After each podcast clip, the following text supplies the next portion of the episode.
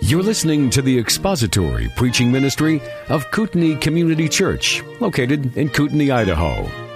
We pray that Christ is exalted and your spirit is blessed by the teaching of God's Word. For more information about Kootenai Church, please visit us online at kootenaichurch.org.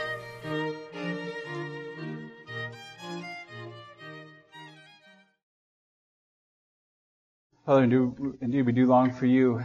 Uh, we long for you to be glorified today. And as we uh, open up your word, Lord, I just pray that it would be done accurately and well. We would hear it rightly and uh, we would obey it, Lord. And pray this in Jesus' name. Amen. Uh, this morning, I, I, meant to say in Sunday school, grace and peace, and I said grease and pace. So hopefully that doesn't uh, carry over. Uh, so We're going to be recognizing some leaders in our church today, so we, we thought it'd be a good idea, as Jim said, to teach through a biblical model of church leadership and structure, qualification, and also work on the sound. How's that? Okay. I actually made that sound on purpose just to get your attention. So, church leadership, that's what we're going to talk about today. It's an important topic, and there's evidence of that by the attention the Holy Spirit gives to the topic in His Word. So we have this very detailed passage that Jim uh, read today, and that's where we're going to be in uh, this morning. Is 1 Timothy 3. There's many other passages. Uh, there's a lot of attention that's devoted to the topic. So we know that it's important. But I want to think, first of all, as we get into this, why is church leadership important? Leadership of anything is important only insofar as that which is being led is important. So I want to give you a couple of examples. I was the president of the Burley High School French Club.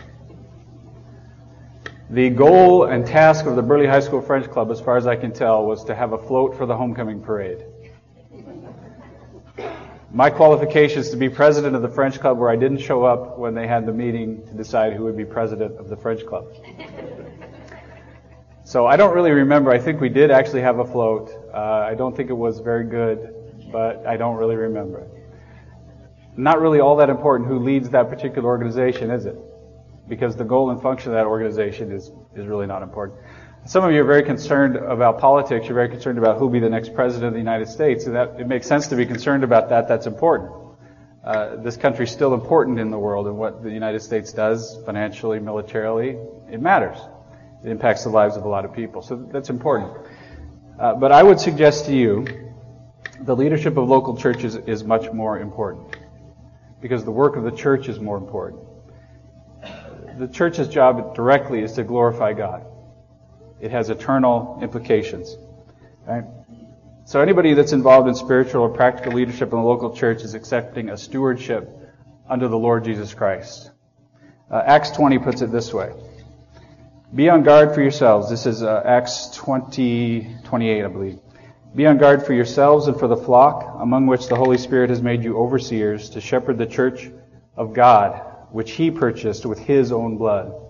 Church doesn't belong to any man, it's the church of God. He purchased it with His own blood. And so if you're going to lead in the local church, you're taking a leadership role over the bride of Christ.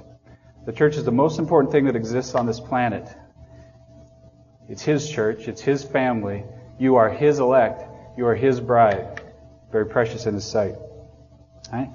So church leadership is a very grave responsibility. We need to be very careful to heed exactly the Word of God to the smallest detail when it comes to leadership. What type of person we would install as a leader, and how we would structure leadership in the church, how we would organize the church. We want to be obedient to the Lord in all things, don't we? This particular topic, this is one that he very clearly commands us to and directs us on how to do this in his word. Uh, you see, uh, Jim read the qualifications. Very clear, very detailed. So we ought to be concerned about what his word says in the area of church leadership. Uh, Paul says in 1 Timothy 3:15 that that's why he wrote the book to Timothy. The church is important. Uh, how one conducts himself in the household of God, which is the church of the living God, a pillar and buttress of the truth. That's a purpose for which Paul wrote 1 Timothy. Right? So everything about the church is important. The way we do our service is important. The way we do our music is important. Our, our, uh, our organization is important. Our leadership is important. Our structure is important. All of it. But it seems to me this is an area where local Christian bodies lack discernment. You see all sorts of church organization, and it's unbiblical, uh, much of it. In other in churches that otherwise are good doctrinally, they also we also see a lot of uh, groups that appear to be either unaware or unwilling to apply the qualifications for leadership that we just read in 1 Timothy. All right, so we want to make sure we get this right. So that's what we're going to do. We're going to start with, first of all, that there are two offices that are clearly ordained by the Holy Spirit for the New Testament church. And you see that in 1 Timothy 3. Remember, 1 Timothy 3 was written by Paul to Timothy that he would know how to organize the church. And there are only two offices mentioned overseers in verse 1, and then deacons in verse 8. Those two are clearly delineated in Scripture. You'll search in vain for any other offices for the New Testament church. And so those are the two offices. One referred to here as overseer. We'll see what other words are used to refer to that. The other, which is deacon. So I want to start with a brief explanation of the role and structure of the office of overseer, or what we'll call biblical eldership. That will do the same for a biblical deaconate. So start with overseers. The office that's referred to here in 1 Timothy as overseer is referred to by three words in your New Testament, three Greek words. The first is episkopos, which is translated overseer. It comes from epi, meaning over, and skopos, meaning seer. We get our word scope from that. I guess that's not a scope. See how much hunting I've done? right? there we go. Microscope, telescope. It means to see. So, an overseer. Literally what the word means. Unfortunately, it can be rendered bishop sometimes in some English translations. I say unfortunate because that has other implications for a bishop. You think of the chess piece, or you think of somebody in the Catholic Church that has a certain role in the church, or I grew up in southern Idaho, so I think of the LDS idea of a bishop. Uh, and, and all those are extremely unbiblical. Bishop is just the word overseer. That's all it is. It's a transliteration. The word's episkopos, it became piscop, biscop, then bishop, but the word's episkopos and it means overseer. Right? So you get the connotation from that. It means one who oversees, one who has general oversight, vigilance over the church. The other word, and it's not used in this passage, but it's, I don't think, uh, it's used elsewhere, is the word presbyteros. It's translated elder. It literally means an older person, but it was understood by the New Testament uh, Jews as church leaders. They referred to their leaders as a council of elders. Council of elders is just the plural of presbyteros. So it's just elder, elders. It connotes wisdom and knowledge and dignity. And this is really the New Testament term of choice. If you go through the New Testament, you're looking for, the, for this office. That's the New Testament word of choice. The third word is poimen, and it's almost always translated shepherd. And now I was talking to Jim about this. This is where I have like a half hour of things I want to say that I can't say any of because I don't have time. Uh, in your Bibles, if you have an ESV Bible in your lap today, the word pastor is nowhere found in your Bible. If you have any other English translation, the word pastor is found exactly once. It's in Ephesians 4:11. The word pastor is poimen. It's translated shepherd everywhere else in your Bible. Okay? So that's kind of an accident of translation that's happened over the years, and, and it's unfortunate. But whenever we use the word pastor, it just means shepherd. Shepherd is pastor. Okay, they're both the word poimen. The Holy Spirit gave us one word. We've translated two ways. All right? So, means shepherd. So that's the third word. Shepherd obviously connotes taking care of sheep. It means taking care of, protecting, caring about them, feeding them. It's that, that's why I really like the word shepherd, and I wish it wasn't pastor, because shepherd gives that, gives the right connotation. Of being someone who's concerned about and taking care of the flock. So those are your three words. Overseer, elder, shepherd. And they refer to the same office. I'm going to give you just a couple of passages to demonstrate that fact. Three words, overseer, elder, shepherd, one office, or one group of men. I snuck one in on you already, which was Acts 20, 28. Be on guard for yourselves and for the flock, among which the Holy Spirit has made you overseers, episkopos, to shepherd, the verb form of poimen, shepherd, the church of God which he purchased with his own blood. So overseers and shepherds are the same. Now, who was Paul addressing? If you back up, if you're following along, and I know it's going to be hard because it's kind of topical and I'm bouncing around, but Acts 20:17 tells us these were the elders of the church at Ephesus. So Paul called the elders of the church at Ephesus, referred to them as overseers, and told them to shepherd the flock. Three words, one group. Uh, 1 Peter 5 1 is another example, 5 1 and 2. It says, So I exhort the elders among you, as a fellow elder and a witness of the sufferings of Christ, as well as a partaker in the glory that is going to be revealed. Shepherd the flock of God that is among you, exercising oversight, not under compulsion. Right? Again, same three words applied to the same group of men. So the Holy Spirit uses the three words interchangeably to refer to this one office. Right? So I got to be clear about this. It's unbiblical to talk about a pastor and elders as if they are distinct. That's unbiblical. It's one office referred to as pastor, elder, overseer. Okay? All right. So what's the role? Well, the word themselves give a great summary of the work of the elder, and I'll just use the term elder. He's an overseer. He's to oversee the life of the church. He's to be vigilant over threats to the flock. He's to be an elder. He's to act with wisdom and insight and dignity from the Word of God. He's to shepherd the flock. He's to care for it and care about it, work for its protection and edification. So it gives you a good summary. Uh, if I could summarize it, I would say that the role of the elder is to bring the Word of God to bear on the life of the corporate church and on the lives of individual believers within the local church body, through teaching, through example, through prayer. Uh, Alexander Strauch Alexander Strauch wrote a book called Biblical Eldership that if you want to learn more about this topic, that's, that's the book to read. And he defines it this way. According to the New Testament concept of eldership, elders lead the church, teach and preach the word, protect the church from false teachers, exhort and admonish the saints in sound doctrine, visit the sick, and pray and judge doctrinal issues. So that's the role of the elder, overseer, shepherd, and if you have to use the word pastor, that fits there too. All right, now one other thing that is important regarding elders before we get to qualification.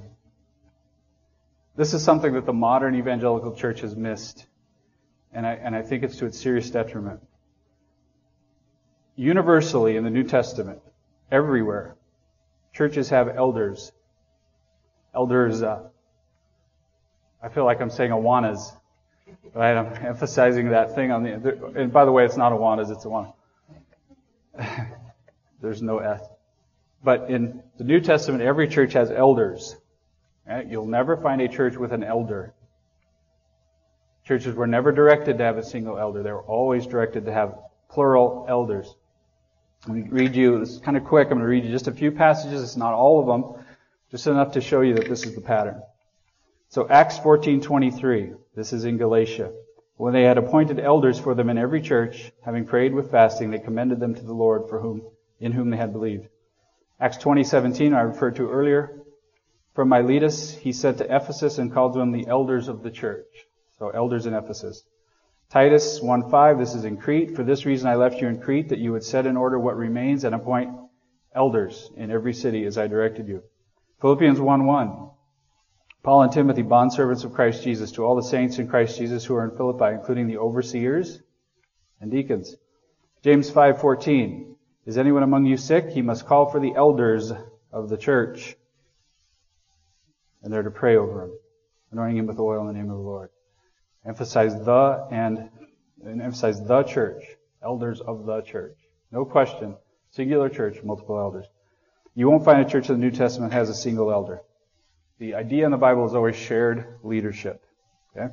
Now there are practical reasons for that that I think are apparent upon just even brief reflection.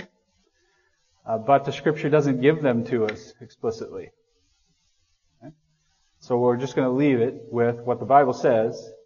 Churches are to have plural elders, not to have one pastor or one elder, but to have plural elder, pastor, shepherd, overseer, a group of men who share that role. That's the biblical pattern. Two offices. This one that we're calling, I'm going to refer to as elder generally, but we, it goes by the name overseer, pastor, shepherd, elder, and this other we'll look at here in a minute, which is deacon. And the structure is always plurality. And the role is to teach from the Word of God. Alright, now let's take a look at qualifications of elders. Now we're firmly in 1 Timothy 3. Alright? I have to note, first of all, that all the teaching that there is on church leadership, The vast majority is about qualification. Which that ought to be kind of cool. Think about that. If you get qualified men, if you get that part right, so much of the rest of it takes care of itself. Okay? If you get the right men, you get qualified men in those positions, uh, the rest of it doesn't require all that much, as much direction. Okay? So really important to get the qualifications right. Now, I'm going to go through these. I'm using ESV, and this is a list of qualifications, so the translations are quite different. I'll try to kind of keep everybody on track. Start with 1 Timothy 3.1. The saying is trustworthy. If anyone aspires to the office of overseer, he desires a noble task. There's two verbs there, aspires and desires. And they have a little bit different meaning. Aspire means to, to reach for, to attempt to acquire, to, to want, and to be taking action towards it. The other word that's translated uh, desire is most often translated, or is often translated lust in the New Testament. And we think of lust as being a, a bad thing, a sin. But depending on what you're lusting after, it doesn't have to be. If you're lusting after the work of Christ, if you're desiring that work, that's a noble thing. Okay? You're desiring a noble task. Alright? So the prospective elder has to be working towards being, towards the office, towards being qualified for the office. Right? And also has to have that passionate desire for it. And in some sense, that's the first qualification. If you don't want the job, you shouldn't have it. The first qualification.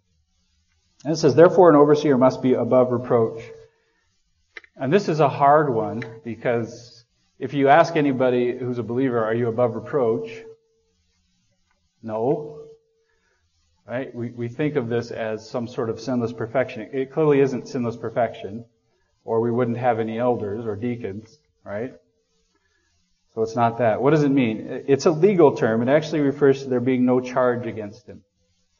There's, there's nothing against the man that would disqualify him morally from Christian leadership from eldership. Right? So it's less than perfection, but it is terrifically high.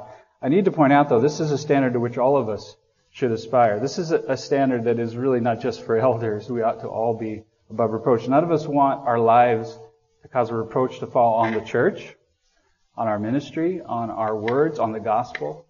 Right? So that's really not specific to elders. It, but it is an umbrella term and it gives us an idea as we go through what the specifics of the different qualifications mean and the specific qualifications will help us understand what above reproach means. So the next one is husband of one wife. And there are giant cans of worms all over up here. And I'm not going to open any of them.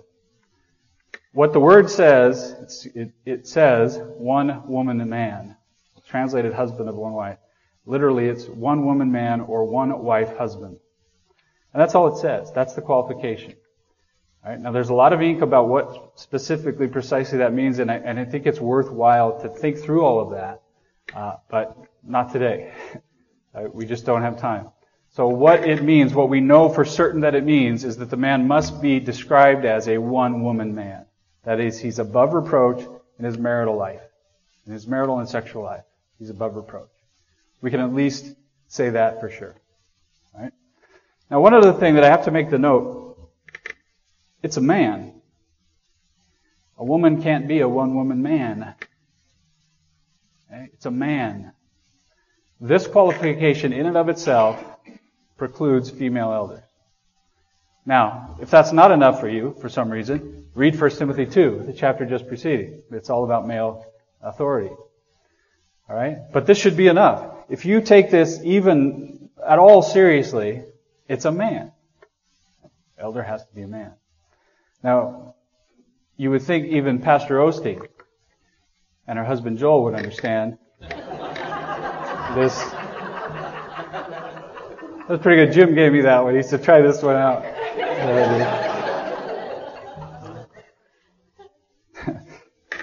I'll refer to, to, to Mr. Osteen again here in a second, but I want just to make sure you understand the idea of female elders. It's completely foreign to the scriptures, and I read a lot of the justification for female eldership, and it comes down to wanting to set aside the scripture for other reasons. Um, but you can't do that. The scripture is God's word. So I'm going to put the next three together because they all, they're similar in meaning. I think Paul puts them together on purpose. Sober-minded, self-controlled, respectable is what I have. Uh, they're translated variously as temperate, vigilant, clear-minded, alert, watchful, prudent, sober, self-controlled, of good behavior, decorous, good old word, orderly, proper. I think if you take them together, you get the idea. Okay. The elder can't be silly or foolish or incapable of being serious. I hope that doesn't preclude a sense of humor, and I don't think it does. But it has to be a, a person that knows when it's time to be serious. You, you've met those people that are just silly all the time, and that would be completely inappropriate uh, for an elder.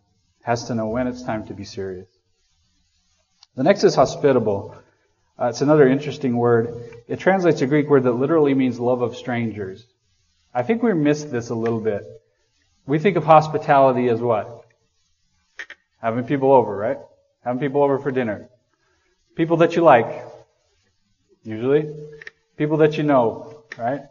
And we call that hospitality. And I think that misses a little bit the New Testament idea of hospitality. It's love of strangers. This is having that humble willingness that to sacrifice for somebody that you don't know or that you don't know well. Right? Um, it, this is not again strictly a trait that's required of, of, elders only. It's required of all believers, but it would disqualify an elder who doesn't uh, demonstrate this trait, this qualification. The next is another interesting one, able to teach. The term is very clear. It doesn't really require clarification, but it may require emphasis this is unique to elders. This is the only one that's listed here that is not a moral qualification listed anywhere else in Scripture for people in general. Right? It's not a moral qualification. Able to teach. It has to do with skill, with giftedness. Okay? So why would that be there? Goes to role. That's the role of the man. If he's not able to teach, he can't serve in the role. Right? It's like having a chef that can't cook. I, that was right off the spur of the moment. I just thought of that. I should never do that.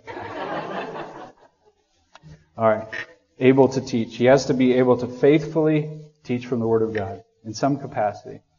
Uh, next, I have not a, not a drunkard. You may have not addicted to wine or not given to much wine. And there's a, a, some controversy about that. I think it's plain. Uh, it, it means a man who has a reputation as a drinker someone who is, again, not above reproach in their use of alcohol. You don't want such a man to, to be serving in church leadership. That's a reproach. It would bring disgrace to the gospel. Uh, we know it's not total abstinence from alcohol. And we know that because in 1 Timothy 5, Paul encourages Timothy to take a little wine. And whether it had as much alcohol as today or whatever, there was some alcohol in wine. So it, it doesn't imply total abstinence. Um, however, I would say this as an aside if total, if the, if the, there are people in the church for whom consumption of alcohol was an offense, I think an elder is somebody who's willing to abstain totally in that case.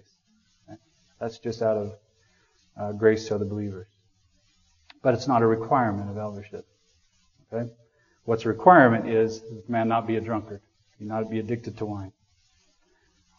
Uh, next is not violent, but gentle, not quarrelsome. You may have not pugnacious. Great word or peaceable. Uh, again, you put those together. It's an elder has to be gentle, patient, appropriate. It's another term, reasonable, gracious, not quarrelsome. Elders have to deal with conflict. They have to deal with sin. They have to deal with error. And so they have to do that gently. They have to do it gently.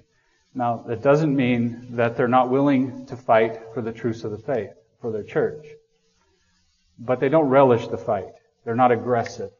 Okay? That's not the first thing they do is say, "Oh, this is a good opportunity for me to go straighten this thing out." You know, they do it with fear and trepidation. Look, elders are sinners, saved by grace, no different from the people uh, that they deal with, sinners. Right? And so we have to remember the gospel in our own lives as we approach uh, someone for correction. Now, it's more difficult than you might think. and I got to be careful I say this, but when you are approaching someone who especially is steeped in some sin and you're trying to show them from the Word, very often the mind is a little bit muddled and it's hard to get your point across. And so there is a very strong temptation to be less than gentle, and you, you can't do that. You have to be gentle in your approach. Right? That's a qualification for eldership. Now, next is not a lover of money. I said I was going to mention Joel Osteen again. I think I just did. Uh, it, it, it, literally means lover of silver. Uh, again, don't need to say too much about it. It ought to be obvious that a man whose priority is his own wealth and not the welfare of the flock is just not qualified to be an elder. He just has his priorities in the wrong place. He's not fit for service. Now, it isn't true that every false teacher went astray in pursuit of money, because I can think of some that didn't. Uh, they went in, uh, astray in search of other sins. But it's pretty much, it's almost true, isn't it? I turn on TBN and Daystar and whatever all the other ones are on your on the high end of your satellite dish. I did that last night uh, for a few minutes. it's so ridiculous. Every one of them has a little thing going across. Call 1-800 blah blah blah and get for your donation of harvest money seed planting time, you get this book. Alright? You can't go a minute without somebody talking about sowing a seed. And sowing a seed always means giving me money. Alright? If somebody is up here telling you that to, in order to receive a blessing, you ought to give them money, they're lovers of money, they're disqualified from eldership, they're not, probably not believers, they ought to shut up and sit down and stop embarrassing the rest of us. Alright? That's awful. Shouldn't happen. They're disqualified. Okay? So two words for you on that. Benny Hinn, right. Okay. Uh, next, he must manage his own household well with all dignity, keeping his children submissive. For if someone does not know how to manage his own household, how will he care for God's church? I love this. Paul gives us clarity on it himself. He explains it. He explains why it's a qualification. If a man can't manage his own family, uh, how will he care for the church? Now think about it for a second. My family loves me. I hope that wasn't a surprise to anybody. they do. And Diane married me because she, she loves me. At least she did then. And now she's started, I don't know. But I've been there for my kids since they were born.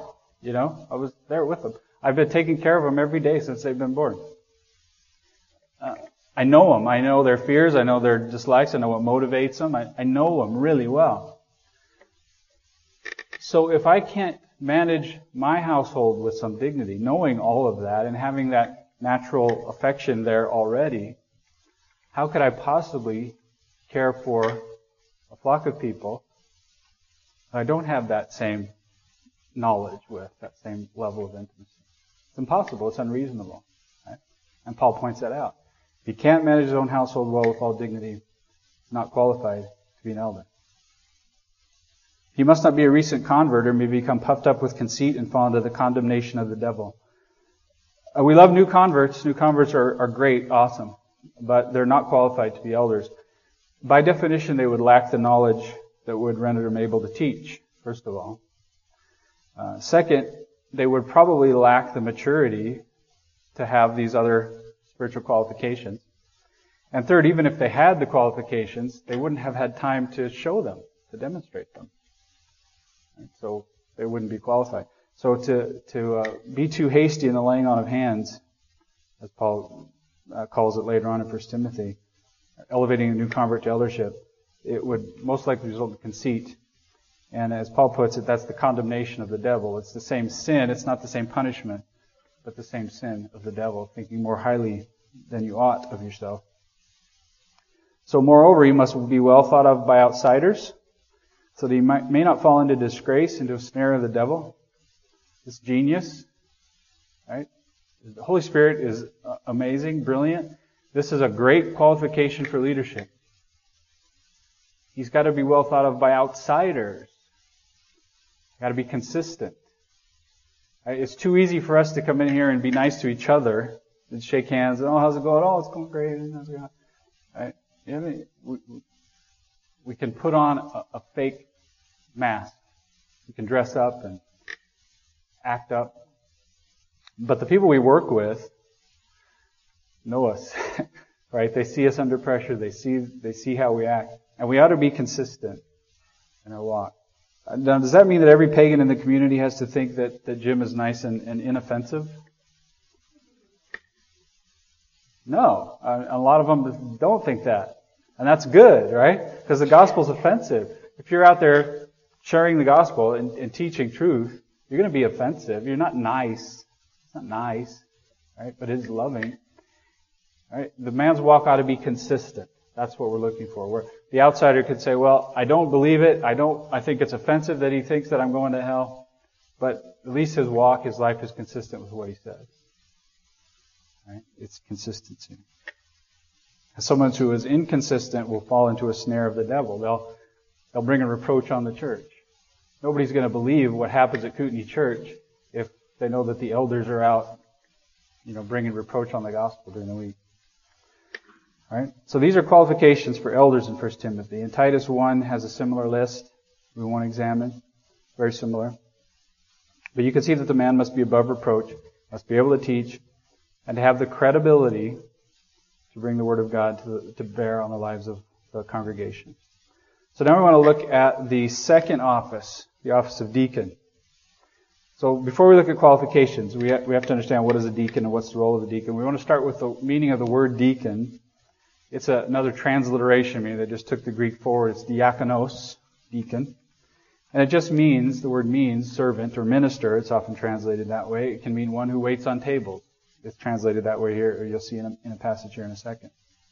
But it came to be a general uh, term for service, a general term for Christian service, service in the church, and then became a term for an office that was held by people who are especially good and especially gifted at this this ministry of mercy within the church. Right? So we can learn that much from the word itself. To learn a little bit more, we have to turn to Acts 6. Okay? And I'm just going to read you a few verses from Acts 6, the first four verses from Acts 6, and I'll explain what I mean. Acts 6, 1 through 4. He says, Now in these days, when the disciples were increasing in number, a complaint by the Hellenists arose against the Hebrews because their widows were being neglected in the daily distribution. And the twelve summoned the full number of the disciples and said, It is not right that we should give up preaching the word of God to serve tables. Now that to serve tables is the verb of, of diakonos. Therefore, brothers, pick out from among you seven men of good repute, full of the Spirit and of wisdom, who we will appoint to this duty. But we will devote ourselves to prayer and to the ministry of the word. So I'm going to say I think Luke recorded this so we could understand where these two offices came from and what the relative roles of the two offices were to be. And we have to be careful because these men are not called deacons and nowhere are there any elders here because at the time we had apostles. But I do think Luke gave us this so we could understand the, the genesis of the idea that there's a group of men who, who have one role and a group of men who have another role. I don't say this is the choosing of the first deacons. I don't necessarily believe that. But I do think the passage is at least a historical model for the role. It gives us an idea of the relative function, okay, of elders and deacons. So if you go that far with me, then we see the role of the elders. is filled by apostles in Acts 6. Uh, but it is to, as they say, devote ourselves to prayer and to the ministry of the Word. Right? Again, bringing the Word of God to bear on the flock. And then the role of the deacon, in this case, was to organize and perform the charitable programs of the church, and, I think that continues on today. Now, in this specific case, it was the daily distribution of food and probably money, uh, but I think more generally now it's any of the ministries of mercy of the church. Okay? So the role of the deacon is primarily to minister to the needs of the congregation, physical, material, financial needs of the congregation. That doesn't mean there isn't an emotional, spiritual component to their service. There would be, but that's not the idea. That's not the main thrust of the role. Uh, Strauch, again, he wrote another book. If you want to know everything about deacons, Strauch wrote a book for you, for you there too. It's called Minister of Mercy, the New Testament Deacon. And he defines it this way, very simply. Deacons are collectors of funds, distributors of relief, and agents of mercy. So deacons are not elders. Elders are not deacons. Right? We don't want to get that mixed up either. Deacons do not sit in general oversight of the church. Overseers are elders. Okay? So there's a difference in function and role. Uh, deacons are primarily responsible for serving the flock in physical, material way. It doesn't mean that these that the, the role can't overlap in practice, but the role is the offices are different and have different thrusts. All right. So now let's go back to 1 Timothy 3, and this is where we'll, we'll end in 1 Timothy 3 as we go through the qualifications. I'll start with verse 8, 1 Timothy 3 8. It says, Deacons likewise must be dignified, or men of dignity, or worthy of respect, grave, honorable. Again, very similar to elders, we're looking for serious men. They have to deal with people in, in tough times, people who are vulnerable, people who are hurting. They need to be dignified. You don't want a silly guy in the role. I like the next one, not double tongued. Uh, you may have sincere. The word is dilogos. It, it literally means two tongued. And so there's some uh, thought about it. it. Could mean one of two things. It could mean that the guy talks so much that he needs two tongues to get it all out. Right? or it could mean insincere, duplicitous. That he, we say talks out of both sides of their mouth. Uh, don't know for sure. Don't want either one. Right? So whichever it means, uh, you don't want somebody that's not able to control their speech. You don't want somebody who's who's a liar, who's insincere or insensitive. Not in this role. Then it says, not addicted to much wine. Uh, it's identical to what we saw before with elders. Uh, you just can't have a man dealing with these personal issues of people or hurting people who can't be trusted because he's not above reproach in his use of alcohol. Not fond of sordid gain, again, identical to the idea of not a lover of money. Now this may be especially true of the deacon. Deacons generally handle financial resources of the church. They handle those ministries of mercy of the church. And so it's important that they're above reproach in this area. Now the next one says they must hold the mystery of the faith with a clear conscience. Must hold to the revealed truths of the faith and have a clear conscience in regard to what Scripture teaches. And I think that's both in doctrine and in practice. So they can't have some doubts about any fundamentals of the faith, fundamental truths of Scripture. They can't harbor doubts about that. They need to get that figured out before there's somebody that can represent the church in ministries of mercy. They also can't be harboring some secret sin. Right? They have to have a clear conscience in regard to sin. Not that they're sinless, but they're not holding on to some sin and, and refusing to repent of it. Right? Now, really this is our emphasis for today. Let them also be tested first, let them, and then let them serve as deacons if they prove themselves blameless tested, examined. This is not just interviewed. This is not just having a guy that you don't know very well and asking him a few questions and say, hey, you're in, buddy. This is testing, examining, observing. Now, because of the also in there, this may apply to both deacons and elders. It makes sense that it would. Again, Timothy's told not to be hasty in laying on of hands. That applies to elders and deacons. So both ought to be observed in their role before being qualified. Okay? Both deacons and elders. Now, it's uh, in, in, our church. Here's how we do it, and this is what you're seeing today, or we'll see here in a minute. Back at our congregational meeting, we uh, identified a, a couple of men that we saw, and this applies to all of our deacons, men that we saw serving in the role. We as elders, we saw them serving in the role, and we thought these men are acting as deacons in our church. In order to recognize them, we ask you to test them, to observe them. And so we've let some time pass and, and let that observation happen. And, and that's, that's how we do this. Right? Testing is, important, examining. We, we don't have people in any leadership role in our church that we haven't tested and examined and given some time so we can get to know them and observe them. Right? Testing is important because we want to sh- them to show themselves to be, look at verse 10, blameless.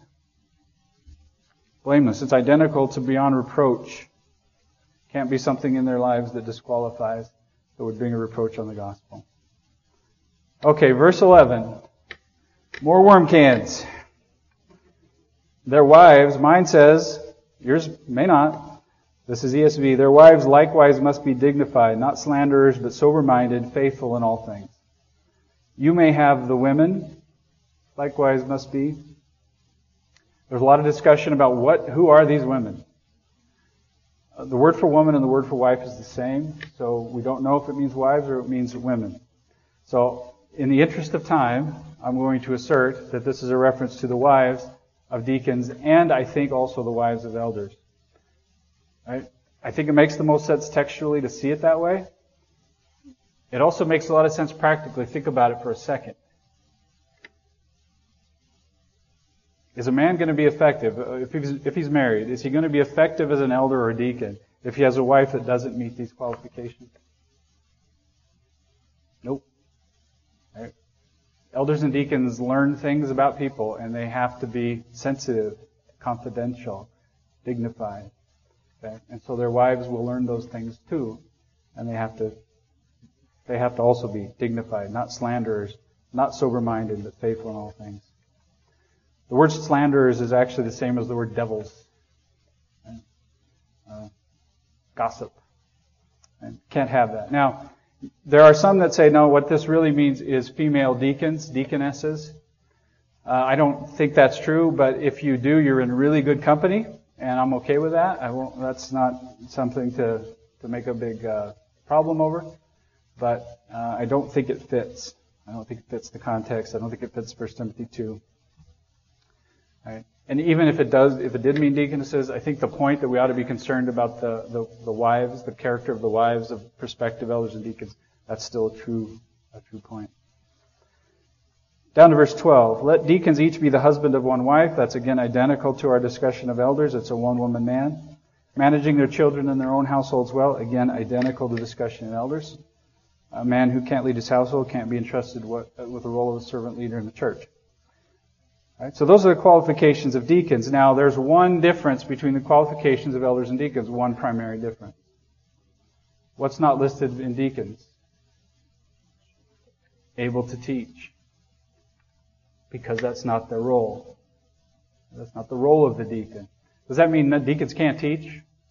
Of course not.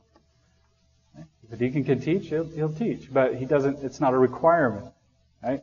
Can a deacon be tall? Can a deacon be short? Can a deacon be yeah, it's not listed as a qualification. It doesn't mean they can't be that. They have to be the qualifications, but that doesn't mean they can't be anything else. Okay? So we have deacons that are wonderful teachers, and that's fine. It's okay. But it's not their role. Again, it just shows us the difference in role. Alright? So, elders and deacons. Do you think the role of deacon is, is unimportant? Or somehow less important than the role of the elder?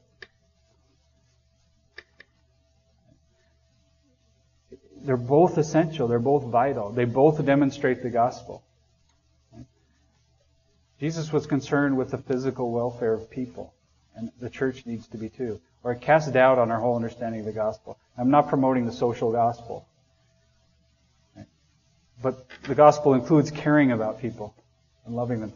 Uh, Jim talked last week uh, about loving one another. The elders love the church by sharing truth with them.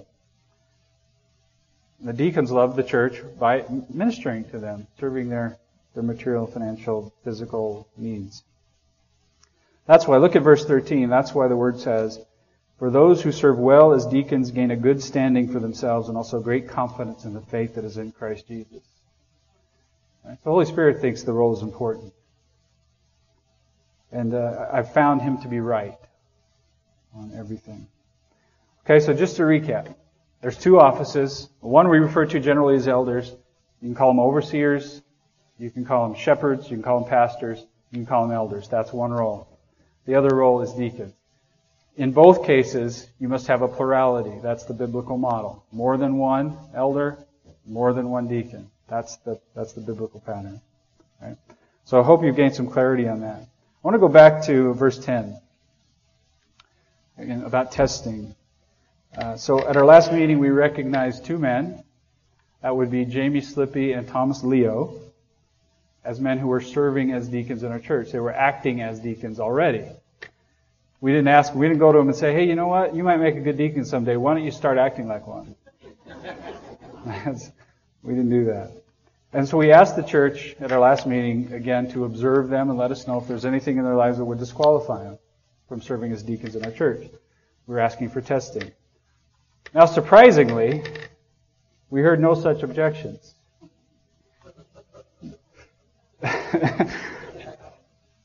uh, honestly, I, I, I, know both of these guys pretty well, and um, they're deacons.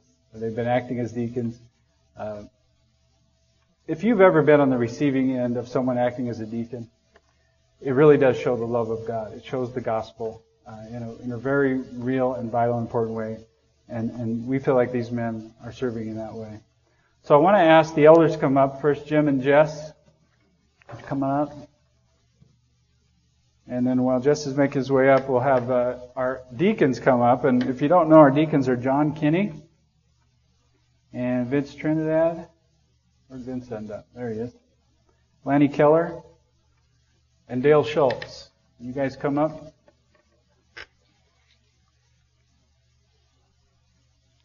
And then we'll have Thomas and Jamie come up as well, and we and uh, Jim will pray for them. I just want to add one thing to what Dave has already said. Um, when we recognize men who serve in certain offices in our body, the intention really is not to honor or glorify them, um, because anytime somebody is recognized for an office like this, the thing that qualifies them for that office is they don't necessarily like the recognition. So we're really not here to recognize them and to shine the light of, boy, these guys are the best in the congregation. These are the ones. It's, it's nothing like that. It is that we really recognize the work that God does through them we thank God for the giftedness that He gives to His body, the gift of elders and the gift of deacons, and in the infinite wisdom of God, what God has done to protect His church by structuring it the way that He has, and by revealing to us what He wants for His local church. It is it is a guard and a protection for everybody that is here. Um, the plurality of elders is a guard and protection for the elders. The plurality of deacons is a guard and protection for the deacons. Um, there's always a danger when you have one person who rises to uh, the top of an organization and controls everything in it. That is a that is a hazard. It is a danger. So it is in the infinite wisdom of God that He has structured things the way that He has, that He has qualified people the way that He has, and that He has gifted people the way that He has. And uh, in doing this as a, a congregation, we're just simply thanking God for what He has done in our body and through our body. So will you stand with me as we pray for these men? Our gracious God, we do thank you that in your infinite wisdom you have done what you have done for your church and that you continue to minister in and through the men who are up here and through this entire body. We thank you for the gifts that you give to your people. That Christ, having secured our salvation on the cross, has, has then given to his church gifts to be used for the edification and the service in the body. We thank you that you have given every person here who is in Christ a spiritual gift to be used for your glory and for your sake. And we thank you for the gifts that you have given to all the men who are up here represented. May the honor and glory for all that they do eh, before others and also in quiet and in secret that so many people do not see, may it go to Christ Jesus. May you continue to increase the number of, of godly men and women in our own congregation and of servants and of those who lead and teach. May you continue to multiply us as a congregation and continue to bless us through these men and through their giftedness and through the way that your Spirit uses each and every one of them. May you be honored in and through your church. And we pray that you would protect these men, that you would guard them, that you would keep them, make them a blessing to their wives, to their children, to their families, to their friends, to outsiders, and may all that they do and the use of their gifts be a constant reminder of an expression of the gospel of the Lord Jesus Christ, in whose name we pray. And all God's people said, Amen. Thank you for listening to the latest podcast from Kootenai Church. If you'd like to learn more about Kootenai Church or to donate to our church ministry, you can do so online by visiting kootenaichurch.org. We hope you enjoyed this podcast and pray you'll join us again next time. Once again, thank you for listening.